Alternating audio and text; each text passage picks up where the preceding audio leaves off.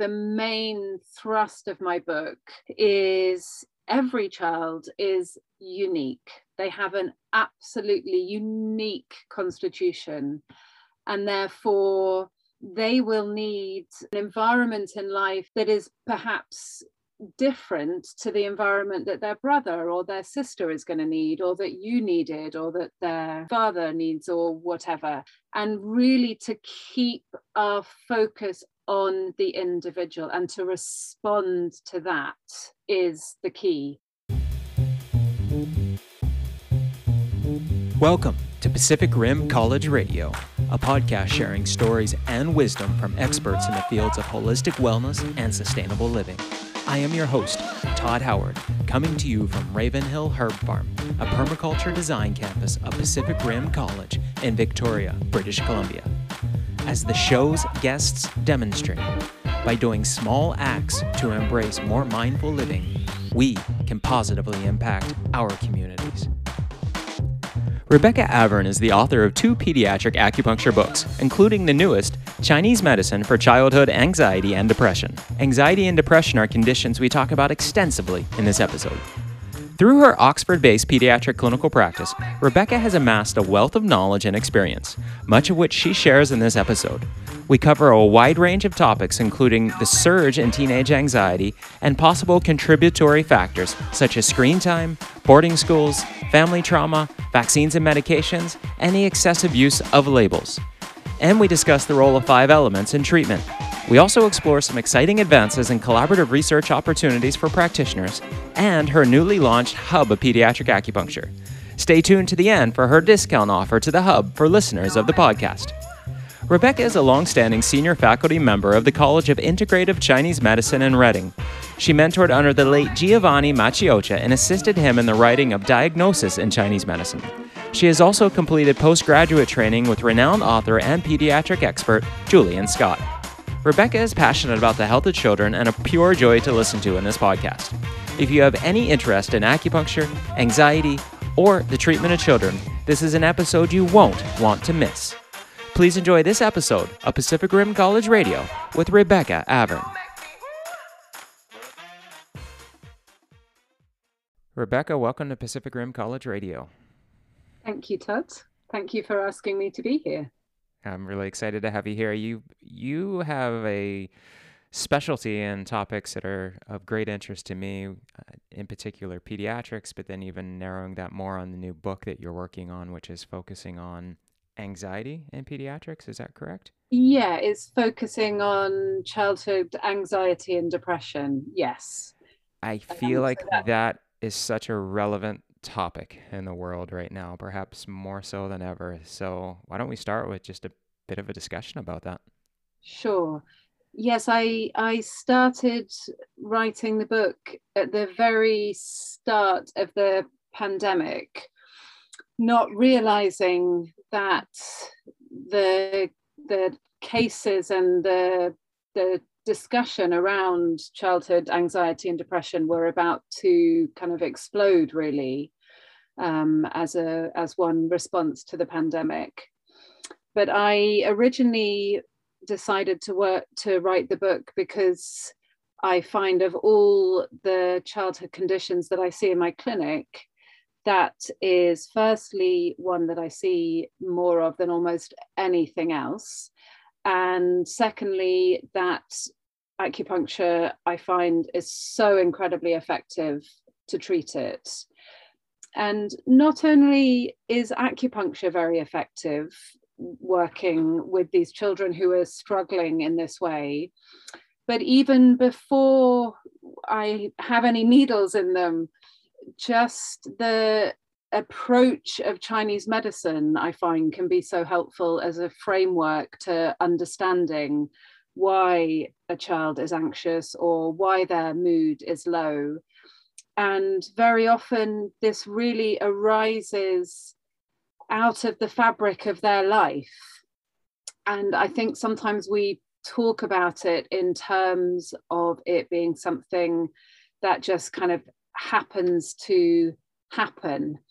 But actually, if we look at the way so many children and teenagers' lives are structured from our kind of Chinese medicine perspective and through that lens, it really becomes quite obvious and in a way unsurprising as to why so many of them are struggling. Now, I think you said anxiety is the most common pattern you're seeing in, in kids in your clinic, right? Yes, definitely. In in the top three, I would say, yeah. It doesn't surprise me, and yet at the same time, I'm just astounded by that. And what are you finding is underlying much of this anxiety? I don't know if there's a commonality. I'm sure the pandemic is not helping in the masks and the inability to connect with people in the way we used to connect. What are you seeing? Yeah, so I completely agree that the fact that that is one of my most commonly seen conditions is both shocking but not surprising. So it's incredibly sad that this generation are struggling in this way to the degree that which they to which they are. Um, that's a, a, very kind of sad indictment of, of where we're at, really. And I think in terms of the of the whys, Chinese medicine has so much to offer in this way. So I think that we need to look right back to the very start of life to be able to begin to make some sense of why this is happening. So, even what happens during pregnancy, for example, has um, an enormous impact in the future emotional health of a child. Sun Si Miao talked about that at, at length that whatever happens to a mother during pregnancy is going to have a big impact on the fetus in their womb. And this is not in any way to blame mothers or to say that they're doing anything wrong. I think it's really a fact that in society now we've lost that knowing that pregnant women need to be looked after and some of the normal stresses and strains of life need to be taken off them while they're growing a child. And then there are all the factors around birth and the increasing numbers of interventions around birth that have a very profound impact on a child's chi and on their system. So, for example, antibiotics, anesthetics during labor, C sections. You know, these are all things that save lives. They're not bad things in and of themselves. It's just that we don't really give any acknowledgement to the fact that there may also be some downsides of them. And it may also mean that children come into the world with imbalances that if we don't try and do something to correct them, they can then cause problems later on in life. So there are all those very early factors. And then in early childhood, there's over medicalization. You know, many kids these days, even if they have the slightest fever, are given fever suppressant medication. And all of these things, plus vaccinations, and this isn't saying vaccinations are right or wrong, it's just a statement of fact, they suppress fetal heat in the system. And then if you kind of go 10 years down the line, when the, the surge of yang that rises up during adolescence begins to come into the picture, this can bring this old fetal heat and stir it up. And um, it begins to rise up and agitate the Shen and is a major factor, in, in my opinion, in adolescent anxiety. And then, of course, there are just all the, the pressures of life, the fast pace of life, the screen time, the social media, the expectations, the micromanagement that um, many children have in their life. You know, a lot of children in the West have very little time and space these days to find out who they are, to look inwards, to let their hun wander and let their let their fantasy world kind of you know have a bit of space. So there's all this kind of suppression which i feel means that for many children their shen kind of turns in on themselves and they become kind of hyper self-aware. And that causes them a great deal of anxiety and means that they become dissociated from who they are and from their their ming you know their unique destiny in in the world. Um, these pressures that they're under make it very difficult for them to find out what they're here for and to try and live according to that. And i think all of these factors plus many more uh, you know that's just a kind of a taster of what I see in my clinic, I think that contributes to this um, very high rate of anxiety and other kind of mental emotional disorders in kids. I wrote down a lot of notes while you were talking. A lot of things. Sorry, I've kind of splurged out no, no, this is great. It's setting the stage. Now I'm going to be a bit radical here, and I'm going to pick the most contentious mm-hmm. and controversial one to step off with here. I think I know what you're going to say. I wish I hadn't mentioned it. well, I just I'm curious about vaccination as you said according to TCM, what does it do again with the fetal heat? So, it's not so much that vaccinations themselves do anything to the fetal heat, but it's more the fact that the lack of opportunity to have childhood illnesses deprives a child of what TCM understands to be a very important, necessary part of childhood and development, which is to express this fetal heat. So when we get a fever when we're a child, you know, it goes without saying, some fevers can be dangerous and they need to be managed and the child needs to be looked after. But most benign viral fevers, from the TCM perspective, serve a purpose. They're a way of venting this fetal heat that we all come into the world with out of the body.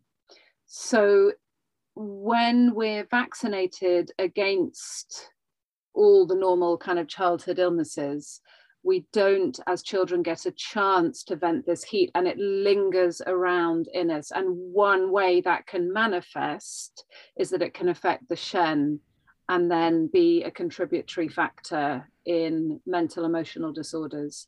Okay. So, yeah. So, I'll, I'll just kind of paraphrase this in my own words. Sure. So, I, for one, am not a fan of the aggressive vaccination schedule. I think it's in this country, I think it's 72 different vaccinations during the first few years of life. And I think there is pretty much widespread agreement that that does impact the immune system. And so, what I'm hearing you say is that fetal heat in Chinese medicine is kind of part of the immune system and the functioning of the immune system. And so, if we are suppressing the natural immune system's function and probably confusing it with all of these different antigens being injected directly into the body before the immune system has had a chance to fully develop, then it is basically closing off any portal for this natural fetal heat to express itself, move through the body, have its healing purposes, and and be released when necessary. And so yeah. then as the children reach puberty, when their heat is reaching a crescendo, there's this unexpressed fetal heat that is stirring and in the process disturbing the spirit or the shen, which can lead to these uh, these psychological concerns that we're talking about. Exactly. So Sun Si Miao called these times in childhood when we vent some fetal heat transformations and steamings and he i don't have the exact quote in front of me but he said something to the effect of when these transformations and steamings are complete the child has become a human being so that statement is incredibly powerful because it implies that it's actually necessary for our development to go through these stages. And I think we have to balance this discussion with the fact that vaccination has saved millions of lives. You know, it's not about good and bad. We have to sort of look at it from a, a yin and a yang perspective. You know, there's there's yin and yang in everything, but it's just a a sort of um, you know side effect, as it were, of a, a, very widespread vaccination program that a lot of children are growing up not having had these developmental phases, which, uh, whilst in the past uh, and still today in countries where there isn't good healthcare and sanitation, could be very dangerous, but nevertheless, uh, when they don't go through that, it can potentially have negative effects as they grow older. Right. Okay. I'm just going to turn my thermostat down. I'll be right back. Okay. Perhaps my suppressed fetal heat is rising. okay. I, I, I, hear what you're saying, and I, I agree with much of it. I'm very opinionated on this topic. I won't go into that. Um, but I am interested in the immune system and how, I'm going to say largely in Western medicine, we take interventions very quickly to shut down our body's natural healing response. Fever is, of course, one of those ways. The first sign of fever, it's typically recommended to take Tylenol and bring the fever down. When, of course, many of us understand that the fever is just part of the body's natural response to illness and infection. And by not allowing it, I guess more in my opinion, but certainly shared by others, by not allowing it to run its course and to heat up necessary parts of the body to heal and then to allow that heat to escape, we're actually not only benefiting whatever pathogens are in the body and potentially allowing them to go deeper, but we're also not exercising the immune system like a muscle. And yeah. I would say we're probably confusing it because every time it tries to ramp up an attack, we put drugs in the system that cuts it down.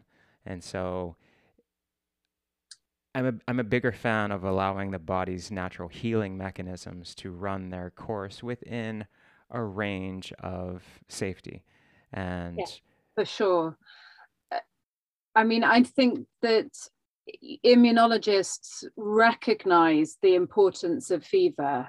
Western medicine, from a from a purely kind of scientific point of view, recognizes the importance of it.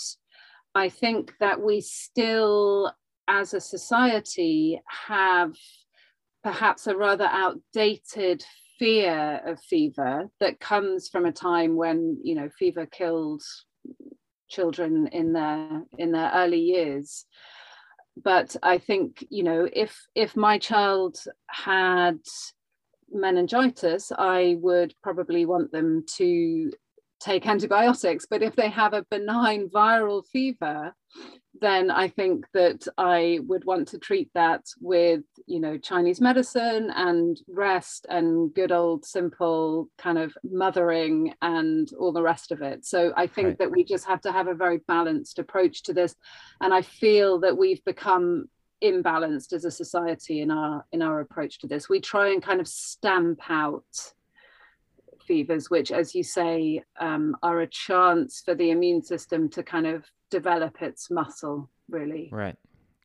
Now i'm you probably be relieved to know i'm going to let let you off the hook when it comes to vaccination specifically but now i want to continue along the line. You said in chinese medicine there's this concept of this suppressed fetal heat rising later during puberty and disturbing the shen mm-hmm. where in the literature is this concept discussed so this was written about um, by Sun Si Miao, and his works have been translated by Sabine Wilms, um, who's done an amazing job. I was, she sure has an amazing job translating them. Um, so, as far as I know, he is the only person that discussed it in this way specifically about childhood, uh, as far as I know. Yeah. Right. Now, when you're seeing this in your clinic, how are you making the connection that this is suppressed fetal heat and not just the yang phase of puberty causing emotional changes? Well, I think it's rarely just one thing.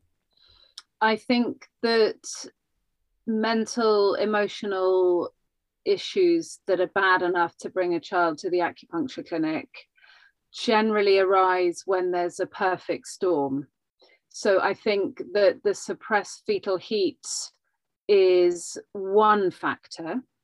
And then at this later stage of life, as puberty begins to, to burgeon, other factors come in, and then suddenly there's a tipping point and it tips over into, into pathology and, and symptomatology.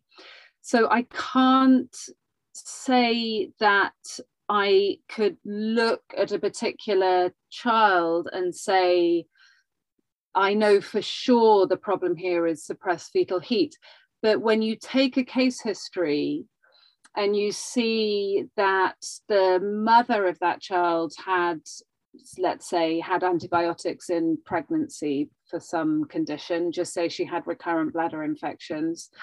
She then had antibiotics during delivery because perhaps there was a fear of infection and the child had several courses of antibiotics, had the full vaccination pro- program, was commonly given Tylenol or Calpol, as we call it in the UK, to suppress fevers, and that they've never really had a fever to speak of in their life. And then, sure enough, at the age of 12 or 13, they have this raging heat that seems to be rising up and agitating the heart. And when you see that kind of picture over and over again, it's hard not to come to the conclusion that this lack of fever doesn't play at least some part in in the picture. So you are seeing then in your patients that those who have had heavy pharmaceutical and vaccination intervention in early ages are showing more disturbed Shen signs during puberty than those who have not. Is... I can't say that for sure okay. because I think I see so few children who haven't right. been vaccinated and have all the, had all these interventions. But I think if you look at the rise in child and adolescent mental health problems, and the rise in medical interventions in pregnancy, birth, and early childhood, then it's hard not to see or not to question whether there's a connection between the two. Right. Okay. All right. So earlier you talked about these anxieties and other psycho-emotional conditions can begin as early as in the womb. I wonder if you are familiar with the work of, of people such as Mark Wolynn. He wrote the wonderful book, It Didn't Start With You, which actually goes back generations. Mm-hmm. And he has shown with great evidence that these conditions are kind of carved into the into the DNA well before the womb and they can go back to the parents, to the grandparents, and even beyond. And I find that his work and research is fascinating because it really helps to explain why, in certain families, certain conditions do seem to run through the family. And it's not uncommon to see something as anxiety run through one side of a family.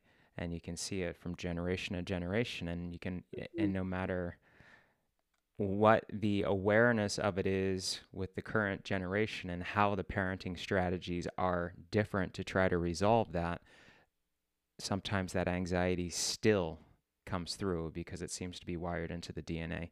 Mm-hmm. Are you familiar mm-hmm. with, with that or have any mm-hmm. thoughts on that?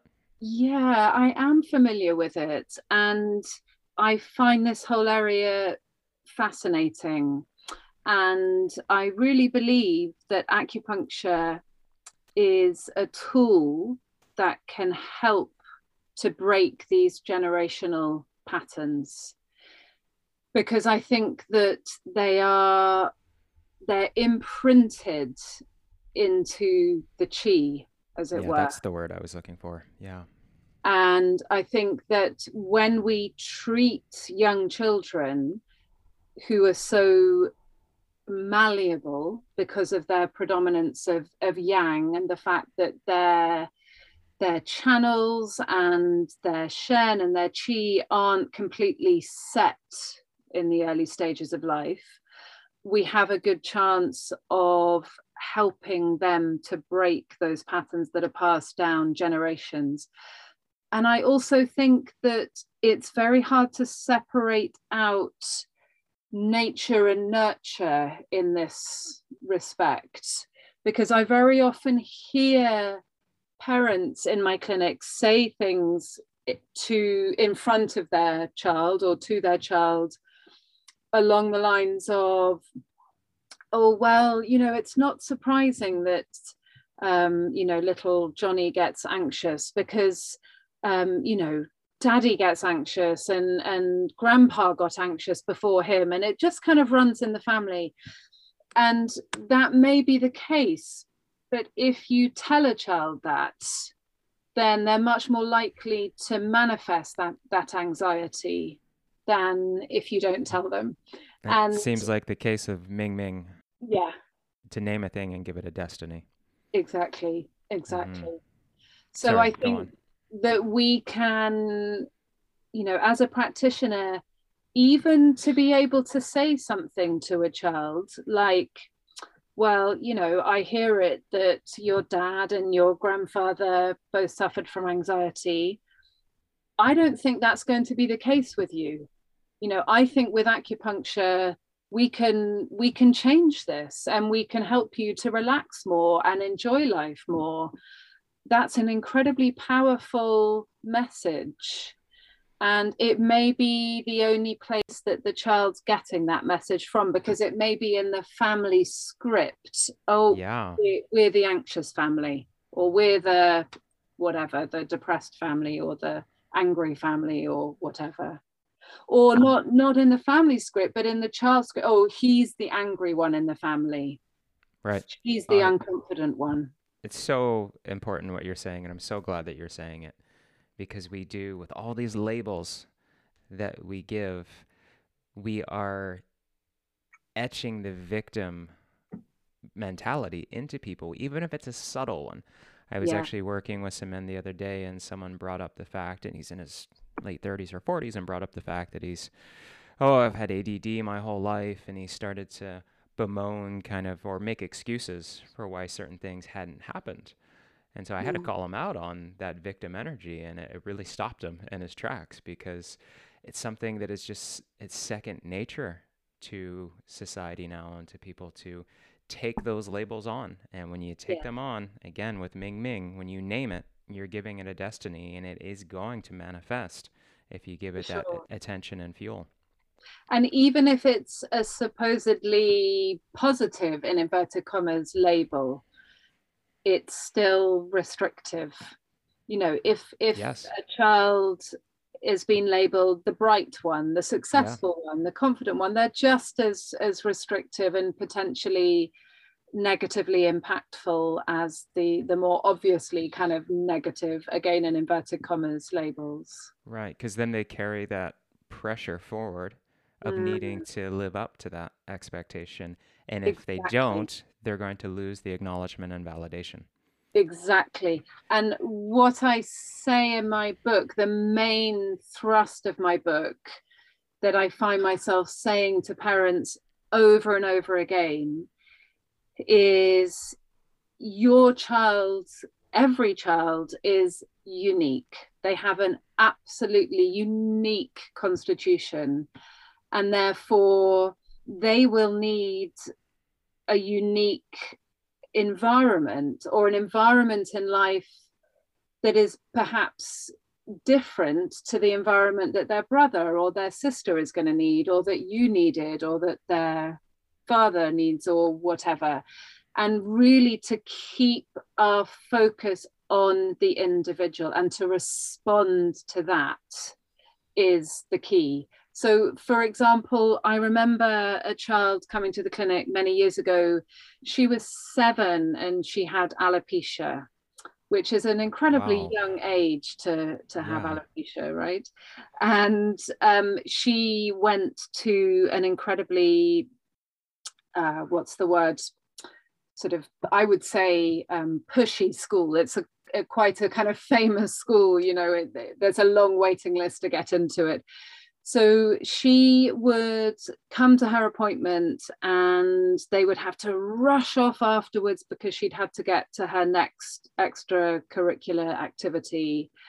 She was doing several sports and playing several instruments. And i remember one one sort of half term holiday she went on a bridge camp for the whole holiday. You know she was 7 years old. Yes and i she was incredibly kidney deficient. And i was explaining to her mother that i felt that essentially she was depleted and that this was a part of the alopecia. And her mum said to me no no no no no she doesn't seem tired at all. And i then gave my analogy of well you know if a battery's running out you have no sign of that until the moment it goes as it were and then she said yeah but i've got you know two older children and they've done the same and they're fine. And that's that's what i hear time and time again. And i came back to her with but your daughter's different to your two other children. She has a different constitution. And i believe that there's something about her life now that is straining her system and that's uh, in part causing her alopecia Right. If you don't mind, can we talk for a minute about the boarding school system in England? And I don't know if it sure. this is still common as it was in the past, but I'm actually just reading with my son right now uh, a biographical story by the author Roald Dahl. And he talks about his experience in boarding school. And when he got to his teenage years, he thought he was finally moving into a safer boarding school. And it turns out that the headmaster was the future uh, head of the Church of England. And he said the beatings from this man were worse than any of the previous ones. And so for his whole adolescent and teenage life, he was not with his parents. He was in an environment where he was constantly beaten and abused and tortured. And I, am reading these things and just thinking, how prevalent was this then and is it still today? Because as you said, like with this poor girl who's then sent off to bridge camp during holidays, when do they get the chance to make the attachment with their parents? And this is actually going back to Mark Wolynn. This is something that he, he talks about a lot. If if there is a break in that parental attachment, it is going to potentially have dire consequences, and it's going to be very difficult to bridge that break later in life. Mm. I can talk about this from personal experience, having come from a family where the men, not the women, were all sent off to boarding school at the age of seven or eight, sometimes earlier. And I have very vivid memories of my brother literally being kind of manhandled into the car on a Sunday night crying before my father drove him back to boarding school. So I talk with real feeling about this. And yes, it's boarding schools are still prevalent in the UK. It's different in that in my father's day, he would have been dropped off at boarding school at the beginning of term and gone home three months later with absolutely no contact with his parents that for that entire time. Now kids go to boarding school and they tend to come back on a Friday night every weekend. And I would hope, and my impression is that most boarding schools aren't quite as heartless, violent, ruthless, loveless places as they used to be. However, just the very fact of being at a boarding school obviously means that kids don't get that attachment with their parents that they need. And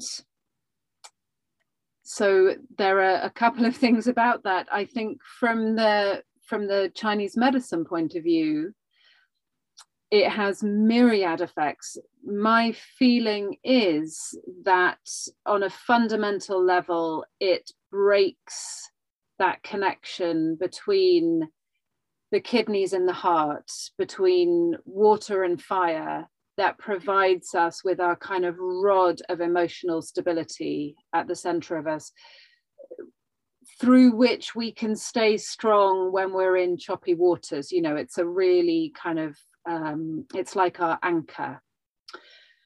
But I think the other thing to say, going back to my earlier point, is that how a child responds to that will depend very largely on their constitution. And I tend to think about children's constitution in terms of the five elements and which elemental type they are.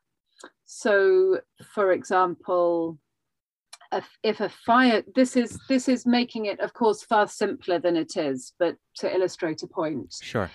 So, if a fire type is sent off to boarding school, their default response may be one of rejection, of feeling unloved and unlovable you know i'm obviously not lovable enough for my parents to want to kind of stay with me i mean that doesn't go on consciously it's all very right. unconscious and the earth child may worry about how their needs are going to be met how they're going to get the, the nurturing and that kind of traditionally motherly care that they need um, the metal child may go into feeling a lack of self worth and self esteem and disconnect from their sense of quality within them. You know, I'm not good enough. Um, the water child may go into a kind of fear response. You know, what does the future hold for me when I'm not getting what I need, as it were? And the wood child may be just really pissed off and angry and furious and yeah. either kind of manifest that outwardly or internally so you know that's obviously a very generalized way of understanding it but just to make the point that every child responds differently and some children with a very strong spirit can get through it and somehow learn resilience and turn it into something positive. But i think certainly from my experience of living in the uk you know it ruined a generation. I mean my mother's generation used to say that their the men of their generation were they used to call call them emotionally disabled i would say these poor men have had to cut off to survive and have never found a way to reconnect after that. Wow, that's powerful. What you were saying about the five elements reminds me of the conversation I just had with your husband, Peter Mole, about the relative strengths of the constitutional five element style of acupuncture versus the TCM style. Because with the five element approach, it tends to be, uh, I would say, more effective in treating these type of psycho-emotional disturbances and the elemental imbalances versus the TCM, which is a little bit more just symptom-based prescriptions. Is that mm-hmm. your experience? And, and, are you? I know you studied uh, studied five elements at the College of Integrated. Uh, sorry, College of Integrated Chinese medicine. That's Chinese medicine. Yeah. Thank you. Yeah. I wanted to say acupuncture, but I knew it was an acupuncture. the College of Integrated Chinese Medicine. So is mm-hmm. that does that tend to be your mode of practice more so than TCM? So I practice an integrated style of, of five element and TCM. I think that so with my teenage patients who are coming with these mental emotional problems, I think the five element approach is particularly helpful. I think with a three year old child with a fever or a digestive complaint, then the TCM approach approach tends to work better. So I I call on whichever one and sometimes combine them depending on the age and the condition of the child. But certainly course, for yeah. mental emotional conditions, I think the five element approach is completely the best the best mm. thing imaginable really for it. I know of no other system that can, you know, that can understand why the the the unique nature of each person's anxiety or low mood. You know we use these words but they're just labels. They mean nothing. If you put 10 people in a row that are feeling anxious and really try and find out how they're feeling you'll realize that they all experience it in wildly different ways. And the five element approach really is a framework that can be used to get to grips with those right. nuanced feelings. Yes, and of course that's what you teach at the college. That's what you learned at the college. So mm-hmm. you're well suited for that. And that speaking of the 10 people in a room with anxiety, yes, with five elements we can approach each of them uniquely. And even if it's something uh, let's call it cancer with a five element approach, we can we can come at each of them uniquely even if they all have the same exact western medicine diagnosis. And I think that's something that's very important for people mm. to understand. And TCM doesn't even necessarily do that. They may look at that tumor as damp phlegm stagnation and treat the same way for all 10 people mm-hmm. without really considering all the unique traits and experiences that brought that person to where they are today. Mm-hmm. Mm-hmm. I, I want to go back to the powerful observation that you gave from the the older generation being emotionally disabled, mm. the hmm. men, men in particular. Because, of course, that didn't stop with that generation. Because now we have a generation of dads who are emotionally disabled and they're raising their children in the only way they know how to do, which, of course, is going to have severe repercussions on that generation and so on and so forth. And now it seems to be where uh, getting into a generation where young men are coming up and they are, and this is, I am going to generalize and label uh, with this, and I, I mean uh, no offense by it, but there seems to be a lot of confusion and yearning to express emotions, but not really an awareness of how to do that and mm. who to turn to for guidance on how to do that. And and it seems to be uh, to hear you say that the previous generations were emotionally disabled it it makes total sense that what we're seeing now is the fallout of that. And of course that is then going to trickle down into future generations and have other consequences. Yeah. Yeah. Do you have any thoughts on that yes i think that i agree with what you're saying. I also feel, on a hopeful note, that a lot of dads and men of the, you know, who are currently sort of dads of, of young children are finding a way to to break these patterns. So many are. Absolutely. Yeah. Which I find very hopeful. I think that things tend to swing, don't they? And I I slightly so if we sort of think about the previous generation of, you know, like my father being sent off, very little parental input at all. I would say almost now there is perhaps in some sectors of society a flip the other way where children are kind of overly what's the word? Observed as it were. They've gone from maybe not having enough love and input to in some cases perhaps having too much of slightly the wrong kind. Like the helicopter so, parenting? Yeah exactly. Helicopter parents i um is a is a you know a, an expression that kind of sums it up. I think that a lot of children now partly because we have fewer children than we used to and maybe as a reaction to what we were talking about with the previous generation I think some children grow up feeling like they're under a microscope. Right. And I think now, that's a pressure. Yeah. In your work, are you at all looking at healing the relationship between your patients in this generation and the previous generations? I know with for example, personal development, transformational work, men's work.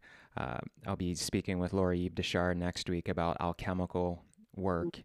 And in those processes and in those systems, very, very, very often, if not always, there is a look back at somehow healing the generational traumas. And that starts with healing with our parents. Mm is that something that you are accessing in the clinical setting? And if so, what does that look like? That's an interesting question and a, a perceptive question.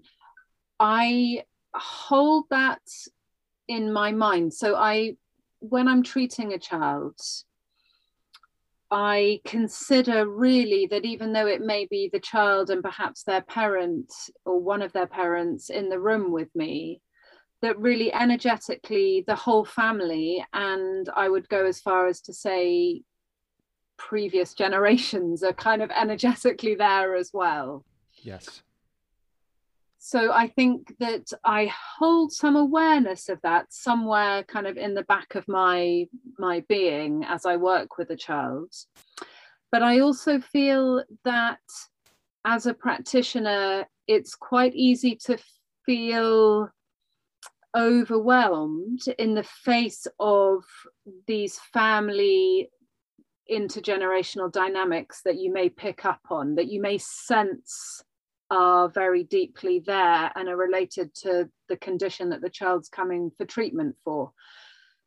In order to best help the child, I find I do have to put these things slightly to the back of my being. I was going to say mind, but it's not really my mind, it's my being, I think. Because otherwise, they can get in the way of me actually responding to the child in that moment. And I think as a practitioner, if we sense these very long, deeply held, complicated, passed down patterns, I, I suppose I can only speak for myself. I can feel powerless. I can feel that there's nothing I can do. This is too big. So that's why I keep needing to come back to okay what does this child need from me now? What can i best do in this moment to help them? And i very much hope that in doing whatever that is it's going some way to working with all of this bigger context. Right. I can't possibly know that bigger context so i to some degree have to keep it out of out of the the forefront. Do you ever turn to the parents and look at treating them as well? Yeah i recommend to parents that they have treatment. I don't treat adults anymore so i okay. pass on to someone else. I very occasionally will treat a parent in the same treatment as a child if i feel that's absolutely kind of necessary for the child to get better um, very often when I when one treats a child, there are ripple effects outwards. So, yes, you're just treating one member of the family, but just in the way that the five elements are connected via the Sheng and the Ko cycle, every member of the family are connected. So when you when you treat one, it has an, a knock-on effect on all of them. Of course. Uh, so sometimes it's not necessary i think for the parents to get treatment. Sometimes it is. Okay. A couple other things. You spoke of one of them which is the digital age that we're in and the lack of nature and the ramifications that that is potentially having on all generations, not just the younger one, but we'll stick with with uh, adolescents and teenagers. Mm-hmm. So I want to talk about that, and also before I forget, you didn't mention this, but I want to bring it up, which is the impact of birth control. So whichever one you want to start with. Hopefully, you're okay talking about both, but I'll start with the with the screens and the social media. I think so. In terms of their impact on children and teenagers, where do I begin? Yeah.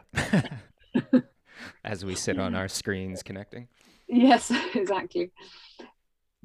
I think that we have to the first thing I think I want to say is that I don't want to completely demonize these things.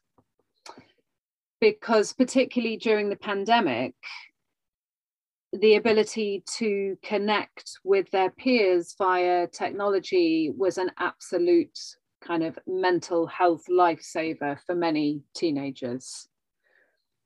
Because when you're in early adolescence you know your your job is to find a tribe outside of your family and to connect with them and to find out who you are alongside your family rather than being kind of right enmeshed in them as it were.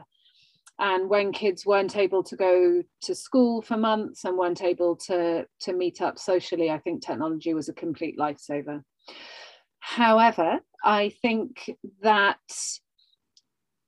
overuse of technology causes certain imbalances of chi which i'm happy to to go into what i perceive them to be i also feel that what kids aren't doing because they're on their screens is a big issue. So it, it's not necessarily what they're doing on their screens that can be detrimental, although that can be detrimental, but it's what it stops them from doing.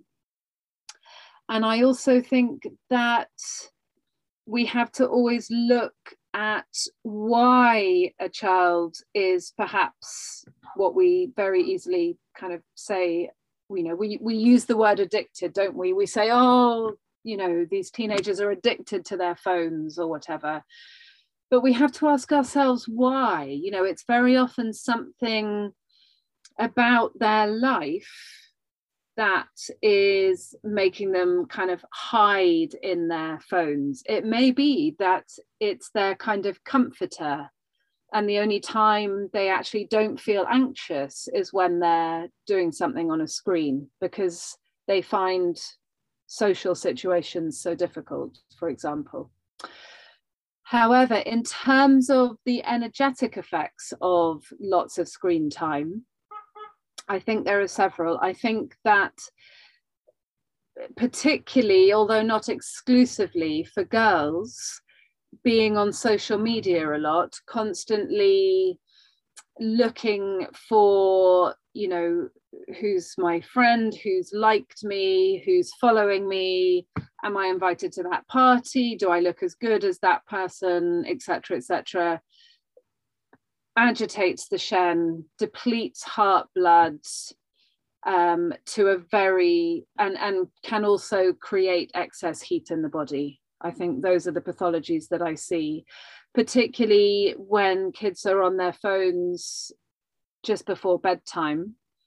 Um, when you know the Shen ideally should be kind of settling down into its residence of the heart for the night in order for sleep to be able to come in um, and I think being on phones just really interferes with that process. and I think, again, particularly but not exclusively, it tends to be boys who play a lot of kind of adrenalizing video games. And they, when they're very competitive, they tend to sort of burn up the kidney yang, sorry, kidney yin. They tend to agitate the liver.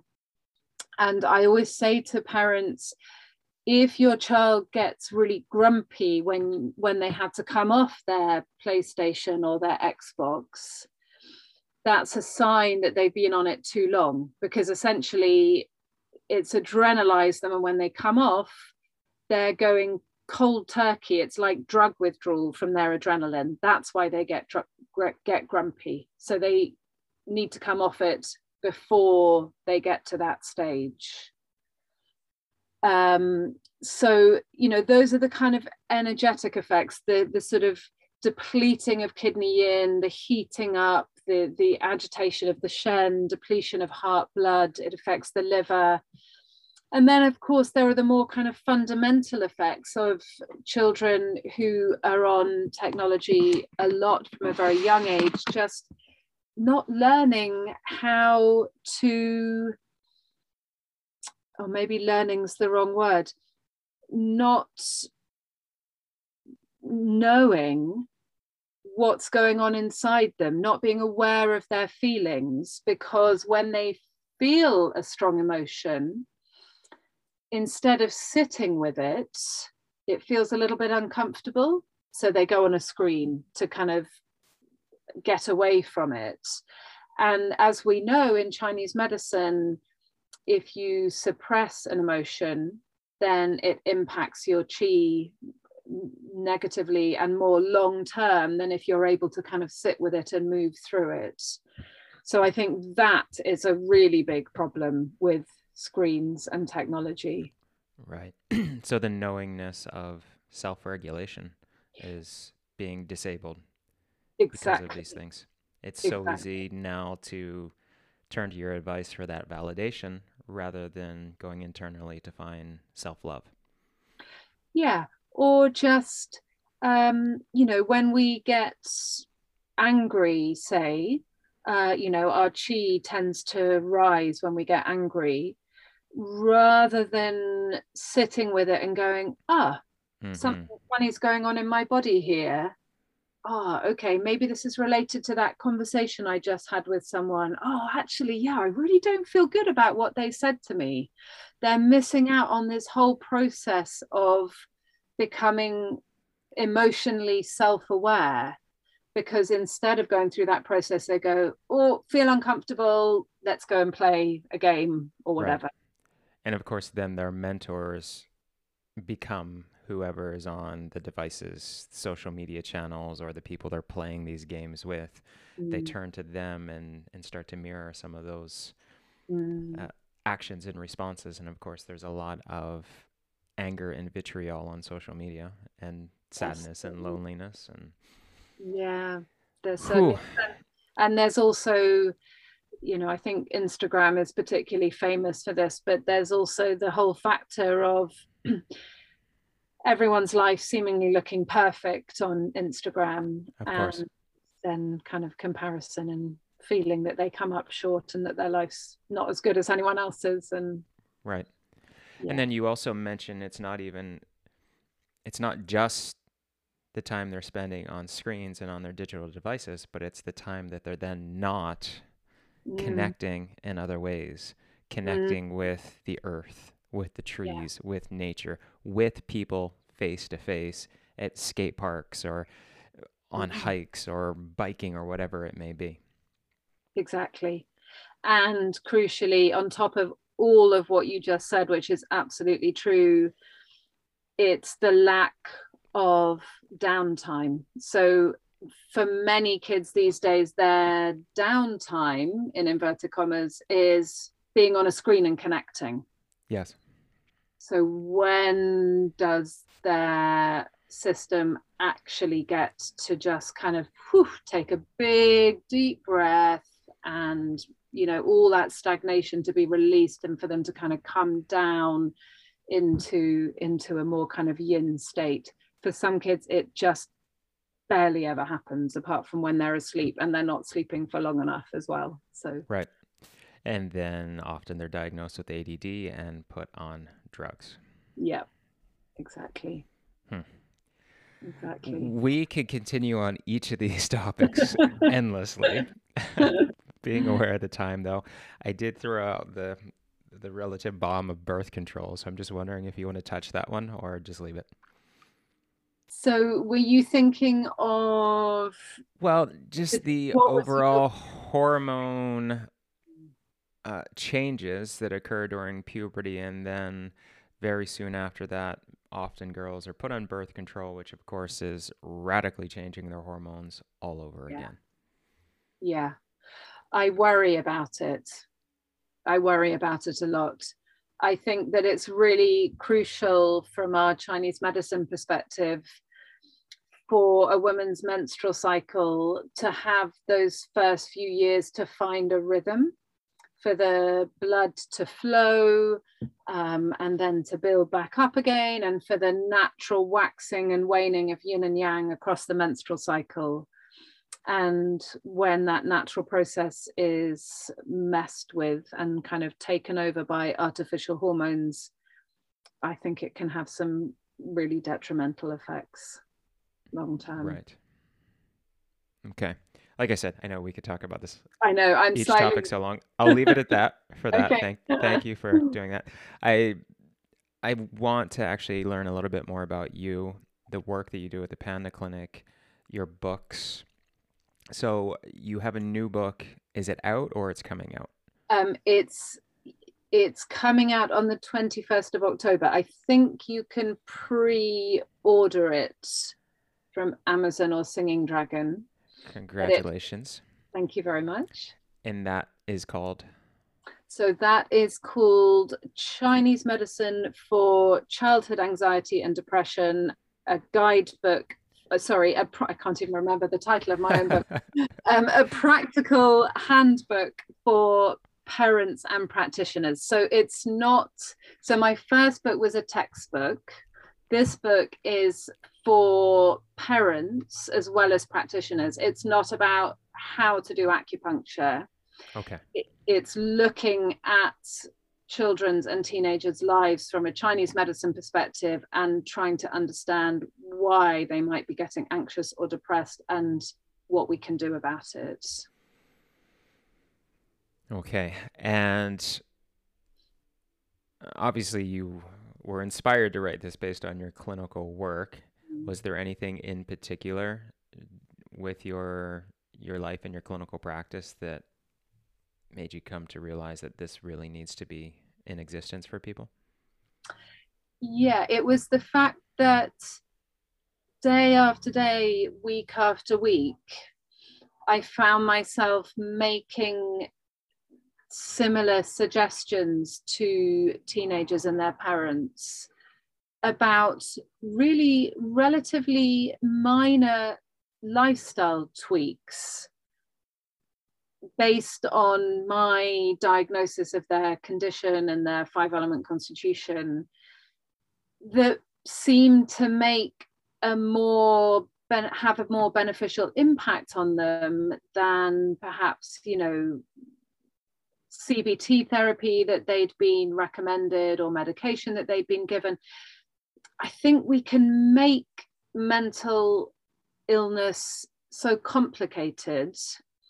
And of course, on the one hand, it is. But I think that if we come back to some of our kind of really basic Chinese medicine principles and see how far teenagers' lives have become removed from those principles, actually we can simplify it and we can really really help and i just felt very strongly that our framework and our perspective could help parents and teenagers to find their way back to more contentment that, and that's why i wrote the book Wonderful.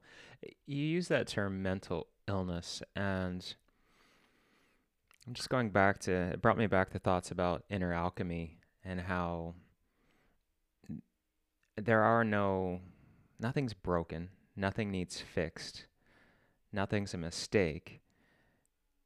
It's just all a journey that we are on, and we can take those so called mental illnesses, which in alchemy would be our lead, and we can turn it into our greatest gifts, which is our gold, if only we give it the energy and the consciousness that it needs to go through that evolution.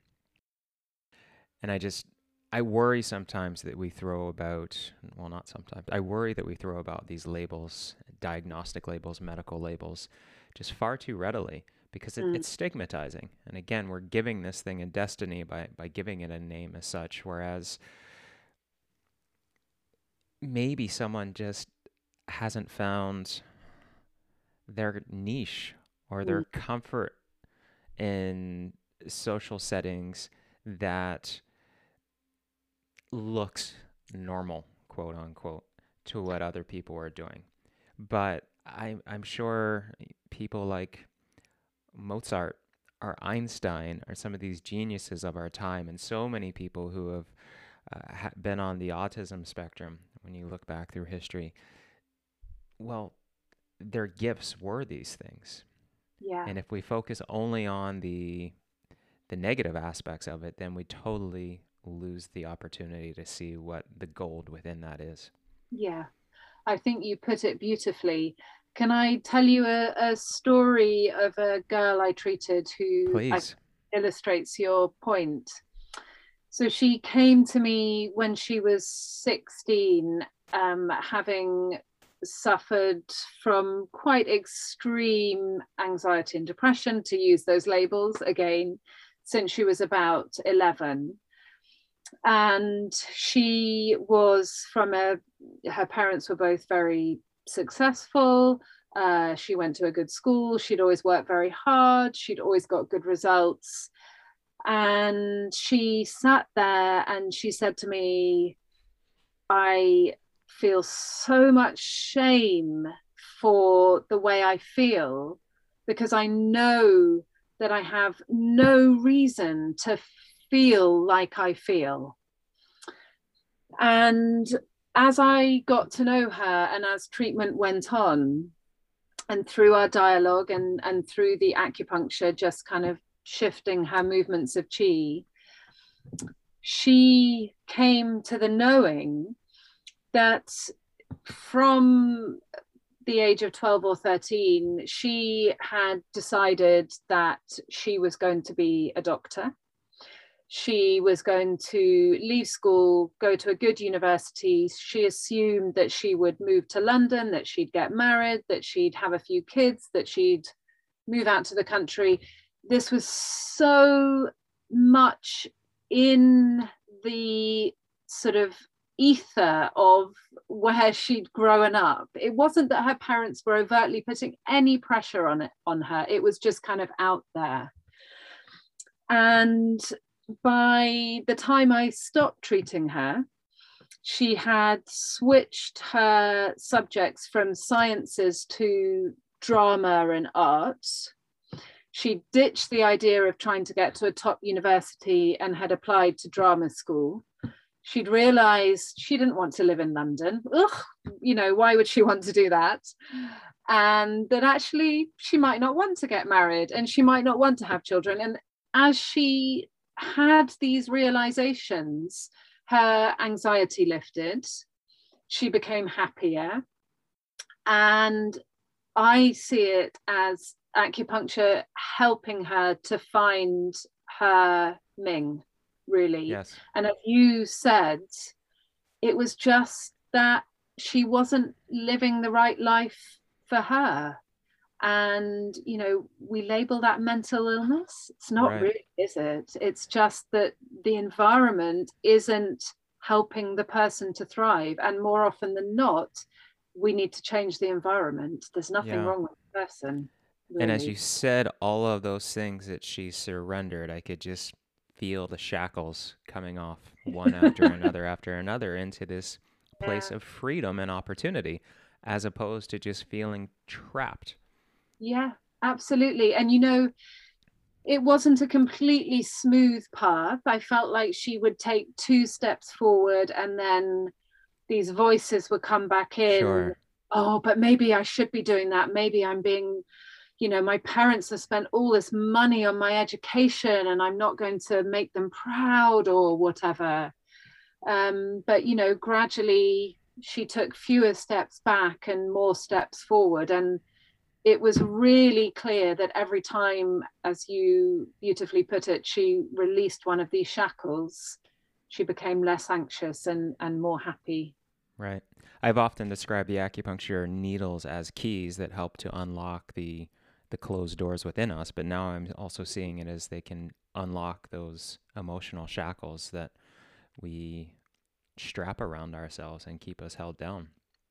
I think so. I mean, isn't it amazing? I think our medicine is so, so profound that when we unblock someone's chi in a particular nuanced way, it can have those absolutely astonishingly profound effects.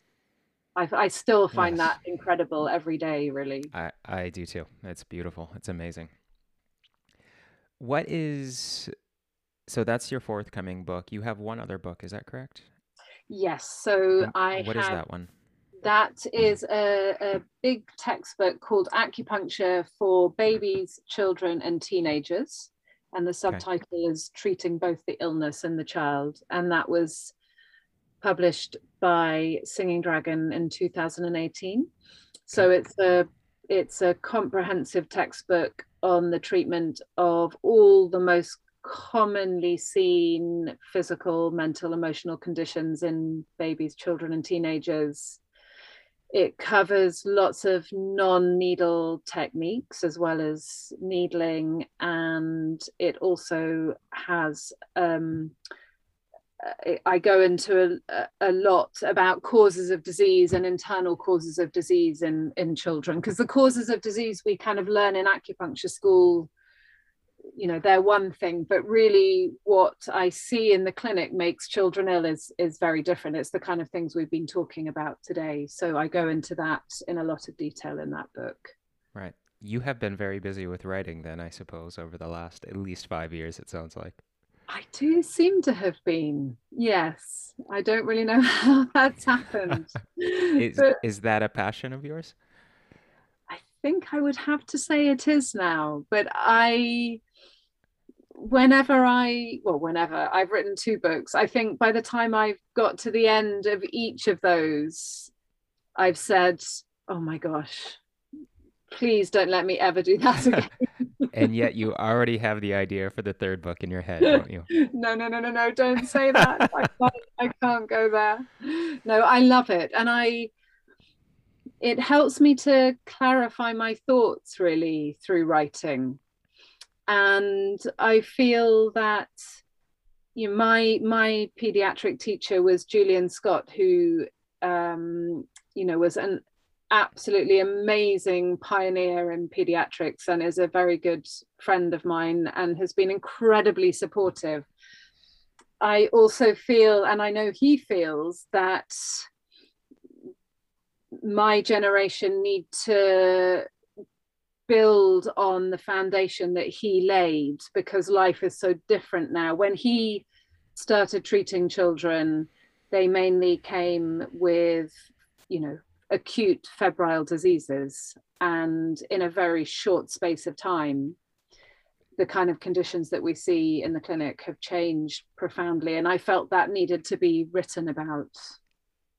Yes. Yes, that's interesting too, because we've we've talked about that shift from the acute febrile conditions and how we have Mm. suppressed those potentially, and now we've potentially contributed to a whole different age of conditions where when Julian wrote his books, perhaps he wasn't seeing many of the mental emotional conditions. Exactly. We've sort of come a nice full circle in our conversation in that way, haven't Hmm. we? yeah. And you also mentored under the late Giovanni Maciocia as well, correct? Yes, I did. I was very, um, very fortunate to work with him uh, in the writing of one of his textbooks, Diagnosis in Chinese Medicine. Yes. So, two very well known mentors. And if you could maybe just, it's probably a, a tough thing to ask, but can you kind of sum up the extent of the impact that these mentors have had on you and your practice? And maybe there have been others as well? Mm, there have been so many. Well, I feel that uh, Chinese medicine is forever evolving, and I think it's the responsibility of each generation to keep making it something that's applicable for the modern day. And actually, I remember listening to an interview with Giovanni probably about five years before he died, where he where he said that that uh, you know we need to make it applicable to the modern Western world. So, but I feel that we we couldn't be doing any of what we're doing if they hadn't come before us. Yes. I think generation has a different remit, as it were. We each have a different Ming to go back to our earlier conversation. And I think for for me on a very sort of personal level, I, I feel absolutely passionately that I want to encourage more practitioners to treat children because I feel I feel it's not right that children are missing out on our extraordinary medicine because it's there's this sort of perception that oh kids can't have acupuncture you know that's not right. And actually pediatrics has been a specialism in Chinese medicine since the Song dynasty um, Chinese medicine is absolutely you know profoundly sort of applicable and resonant with and able to help so many childhood conditions. And there are lots of modern inventions like little stick on needles and laser machines um, and even Shonishin, which only came about in the 17th century, that means we can find ways of delivering acupuncture that are acceptable to children. Right. Um, and so that's what we need to be doing. We need to be kind of giving practitioners the, the confidence and teaching them so that they have the competence to work with children. Because if we treat children early on, we can have, we can actually change the course of, of their life. I think that's not really too, it sounds like a very grand statement, but I think it's absolutely true. I, I agree with you wholeheartedly. Mm. Yeah, with with so many of these shadows that are mm. suppressed and kept in, I think the the sooner someone can become conscious of them and integrate them into their lives. And of course, there's probably endless layers to that. But as we start to do that, I think we can open up and fulfill our more authentic expression and become closer, more closely aligned with our Ming, our destiny. Yeah. Yeah, I think so. So you've had uh, incredible influence from your mentors would you now consider yourself in the role of mentor? You teach at the College of Integrated Chinese Medicine, right? And you've yes. also written books. Are you now a mentor of others? Um, I do mentor practitioners, yes. Um, I very much hope that I can use my clinical experience to help share what I've learned. Um, I think that's that's all I can do. I, I talk almost purely from my clinical experience. I feel that if that enables other practitioners to treat children, then that's that's great. Um, so I one thing I've literally just launched this week, actually, if you don't mind me mentioning this, um, is um, an online venture called the Hub of Pediatric Acupuncture. So I've created um, a, a, sort of online hub of information for parents about acupuncture for children and also support for practitioners who want to treat children or who are treating children. And it also includes a directory of pediatric practitioners because I get asked several times a week, you know, or do you know of someone who treats children wherever? And I know from teaching and mentoring practitioners who treat children that a lot of them feel quite alone with what they do. So I really hope that the hub will not only help more children to find acupuncture, but help pr- to support practitioners who are treating them so that they can do it better um, and more of them do it. That's wonderful. Congratulations. Thank you. Where is that found? So you can find that at pediatricacupuncture.com. Okay, um, and is um, that spelled the British pediatric? Yeah, it's spelled the British way. So P A E pediatricacupuncture.com mm-hmm. or .co.uk. That will get you there. And would it be all right to give your listeners a coupon code? Sure. So yes. I want to, in order to try and get it off the ground, I'm hoping that practitioners will join the directory. So um, I have created a coupon code, which I will spell out for you. Okay. Um, it's H O P A, Hopper, as in Hub of Pediatric Acupuncture. Got it. And C A N, Canada, 50. Um, and for the first 20 people that use that code, they can get a lifetime 50% discount to sign up to the directory. Great. Which means they will be paying four pounds a month, which I don't know how many Canadian dollars that is, but it's not very much. It's probably like 75 pounds or $75. No, I'm joking. Um, it's prob- probably around $8. Okay. And is this only for the first 20 Canadians or is this anyone who's listening? For the anyone who's listening who yeah, uses right. that coupon codes. Perfect. Yeah. And I will make sure to spell that out in the show notes as well. So it's H O P A K A N 50. Uh, C A N 50. Sorry. H O P A C A N 50? Yeah, that's right. Okay. Perfect. And that's at pediatricacupuncture.com. And then you also have the Panda Clinic, which is what and where can people find more about it? Or do you want to share more about it? So, my personal website is rebeccaavern.com. Um, and so that is where you can find out about the Panda Clinic. Um, just maybe to, to mention literally in, in two weeks, a, a team of pediatric practitioners that I've taught and I are starting in Oxford a low cost community children's acupuncture clinic, which I'm really excited about. Good for you.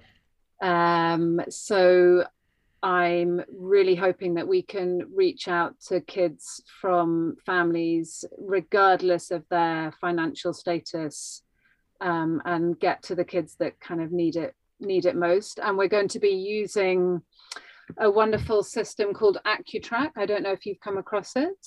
I have not. So a couple of English acupuncturists who also have very extensive technical skills have created this system to monitor clinical outcomes in your practice. So rather than having to sort of set up a separate research project, it's a way of using patient um, feedback to create real live data. Um, so the the benefit of it is, for example, if I if I were to treat 10 children with bedwetting in a year, it would take me many years to have enough cases to be able to produce some good evidence about bedwetting. Yes. But um, if all the pediatric practitioners who treat bedwetting get all their um, outcomes together, then we can actually create some amazing research and evidence much more quickly. Well, that's exciting. So, we're going to be using that in our community clinic. And actually, on the Hub of Pediatric Acupuncture, you can find out more information about AcuTrack. And they obviously have their own website as well. And if you join the Hub of Pediatric Acupuncture, you can also get a 50% discount on an AcuTrack subscription. But it's really, it's the way to go. I think to really um, get our medicine to the next level in terms of it being more accepted and widely used, I think as acupuncturists, we need to start using these tools. Mm-hmm. I feel strongly about that, really. Yeah, it sounds like a wonderful concept. I'm really happy to hear that's taking flight. Mm. This has been incredible, Rebecca. I, I think I could keep going and going and going. It's such important topics that we're talking about. It's been really fun. Thank you. Just to wrap up here, we've obviously touched on some disturbing trends mm. and some things that are, are pretty heavy. Uh, we've also talked uh, about some of the lighter side of things and and have reason for optimism. Is there mm-hmm. anything you want to conclude with that is more on the optimistic side when it comes to anxiety in, in kids and then teenagers? Yes, I would say that firstly, as acupuncturists, we are in a brilliant position to help these kids a better position than you know any anyone else that I can think of. And secondly, not only can we help these kids with our needles, but as we alluded to earlier, we can help them by showing them that they can reframe this so called mental dysfunction um, and to see it as a sign that there's something in their environment that's not serving them and there's nothing inherently wrong with them. They're not faulty. they they just need help to find a path that is going to help them to fulfill their destiny and we as practitioners can can help them to do that and and a final thing about that with the increase in anxiety since the pandemic i think also we can say to kids and teenagers yep, this is a really difficult time. It's been a really difficult time, but actually, you are managing it and you will build resilience through this time, and that will serve you as you go on to the next phase of your life. I think we really need to give them that message because there's so much doom and gloom about that they're just kind of absorbing and taking on, and that's making them lose hope. Well said. And who among us doesn't need help in trying exactly. to step into alignment with our destiny? We all do, don't we? Yeah. We all do. I often say that personal growth does not have to be a solo journey. And as a matter of mm-hmm. fact, I don't think it can be a, a truly solo journey. No, it's when we bump up against each other that we grow. It's through our interactions and our connections, mm-hmm. I think. I completely agree with you. Thank you so much, Rebecca. Thank you, Todd. It's been really nice getting to know you. Thank you for the contributions that you continue to make. The books, your clinical practice, your teaching, your mentorships, the hub of acupuncture, all of these things are just incredible contributions. And I, am certain they're having an impact everywhere. So thank you for doing that and for focusing on such an important topic because what could be more important than our children? Well, thank you for your kind words, and it's been really fun chatting to you. And um, yeah, I'm. I hope our paths cross again at some point. Well, let's make that happen. Yeah, for sure. Okay, thank you, Rebecca. Have a wonderful day. And you. Take care. Bye. Thanks for listening to this episode of Pacific Rim College Radio with Rebecca Avern. To learn more about Rebecca, visit RebeccaAvern.com. That's R E B E C C A A V E R N.com. And also visit the hub of pediatric acupuncture at pediatricacupuncture.com. And that's pediatric spelled P A E D I A T R I C. And be one of the first to receive the code HOPACAN50 to receive 50% off a lifetime subscription to the practitioner directory. If you feel drawn to the study of Chinese medicine, the School of Acupuncture and Chinese Medicine at Pacific Rim College offers world renowned multi year programs, including world's first study options combining acupuncture with Western herbal medicine and holistic nutrition. Visit PacificRimCollege.com to learn more. Also, don't forget to check out our online education in Chinese medicine by exploring the amazing course offerings at PacificRimCollege.online, including many courses featuring other guests of this podcast.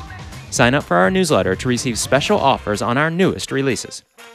If you are interested in receiving clinical services in holistic nutrition, herbal medicine, and acupuncture in Chinese medicine, the Student Clinic at PRC provides more than 7,000 annual treatments. Live holistic nutrition and herbal medicine consultations are both available online, while acupuncture and Chinese medicine treatments can be had at our Victoria campus. Free treatment options are available in all areas. Visit the Student Clinic at PacificRimCollege.com for more information and to book your appointment. If you enjoyed this podcast, share it with your friends and family and give it a five star rating on whatever podcast app you are using. Thanks for tuning in. Until next time, consider how you might be able to help a child suffering from anxiety or depression.